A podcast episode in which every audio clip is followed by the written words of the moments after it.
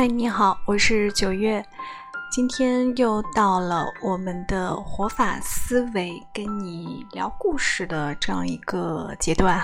因为本周我打算去聊《牧羊少年奇幻之旅》这本书。对，呃，因为其实也是因为这周日的时候可能会去做一个这样的分享，所以我也就在公众号 每天分享一点，算是一个提前的演练。所以，其实我的分享跟我的日常生活都是相关的。对于我来说，这个分享呢是一个自我成长的记录吧，也把它分享给有缘的人去听。嗯，并没有特别的刻意去为之，所以这周分享什么，其实我并不太知道。我也就是提前两天做这样一个规划。嗯，如果你有你的一些活法思维的想法，也可以在公众号的后台跟我去互动。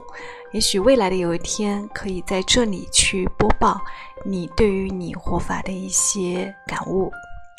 为什么来聊《牧羊少年奇幻之旅》这本书啊？其实这是一本我三年前就读过的书。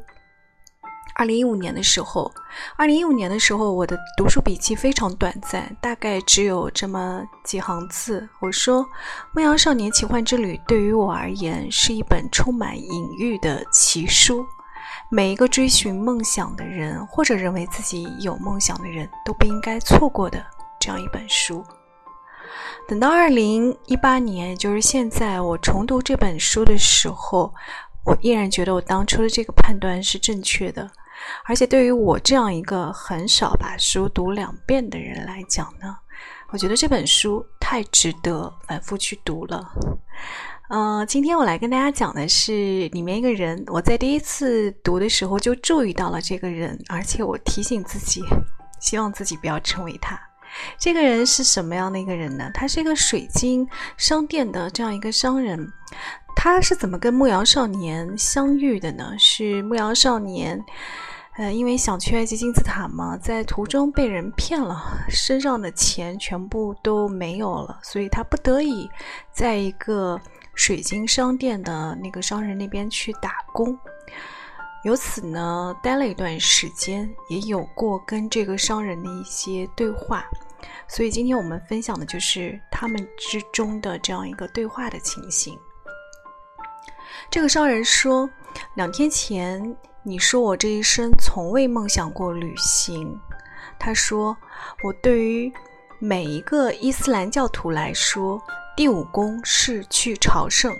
我们一生当中至少要去圣城麦加去朝圣一次。麦加远比金字塔来的要更远。当我年轻的时候，我所有的愿望就是集资开这家商店，盼望我有足够的钱，有一天能够去麦加。我开始赚钱，可是我却无法放手，让别人来代管这家店。水晶，你知道的，是很容易碎的东西。同时呢，我看见朝圣的人们来来去去经过我的店，其中有富裕的人，他们跟着行李堆，有仆人服侍，还有骆驼代步。可是大多数我看见完成朝圣的人都比我穷困得多。那些人很高兴地完成了朝圣，他们把朝圣的信物放置在他们的家门上。其中我还记得有一位修鞋匠，一生就靠着修鞋为生。他说，他花了几乎一年的时间行过沙漠，可是这并不是最苦的。当他走过丹吉尔的大街小巷去买皮革的时候，他觉得更疲累。那么你现在为什么没有去卖家呢？牧羊少年问。因为我是靠着去卖家的念头活下去的，这个念头能够支撑我，能够面对一成不变的每一天，面对放在架子上的这些沉默的水晶，日复一日的在那间可怕的咖啡店里吃午餐和晚餐。我非常害怕，一旦我完成了梦想，比如去了卖家。我将不再有活下去的理由。商人继续说道：“你梦想着你的羊群和金字塔，但是你和我不同，因为你希望去完成你的梦想，而我只是做着去卖家的梦罢了。我已经梦想过不止千遍了。当我穿过沙漠，抵达科尔白，我将会绕行科尔白七圈，直到我能够去触摸圣石。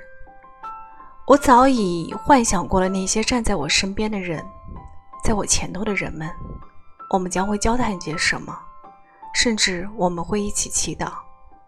但是我害怕我将会失望，所以我宁可去梦想它。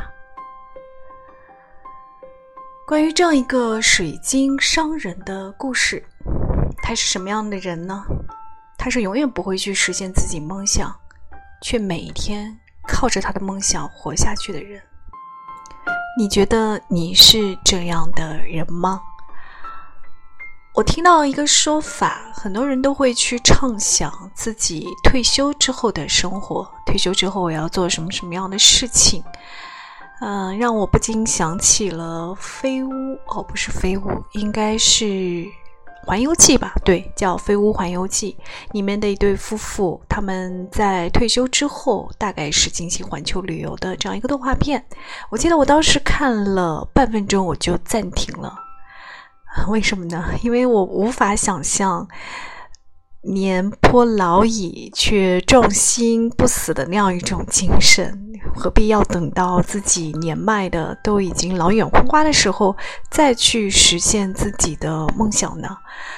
为什么不能够早一点去做自己真正要做的事情呢？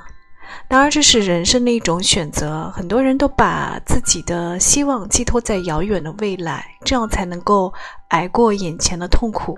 这就好似水晶商人的这样一种思维方式，他把日复一日的生活都寄托在遥远的梦想当中，可是他永远不会实现那个梦想，他就是靠着那个遥远的卖家的梦去活着的。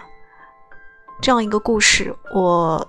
觉得在日常生活中的很多人的身上，都可以看到这样的影子。总是遥想未来，活在未来，遥想退休。可是到了退休的时候，未必有时间、有精力啊，甚至你还有这样的心去实现那样的梦了。嗯，在你更年轻一点的时候，早一点去看到水晶商人的这样一个故事，或许可以警醒和提醒你。不要去做那个遥远的、永远不去实现自己梦想的人。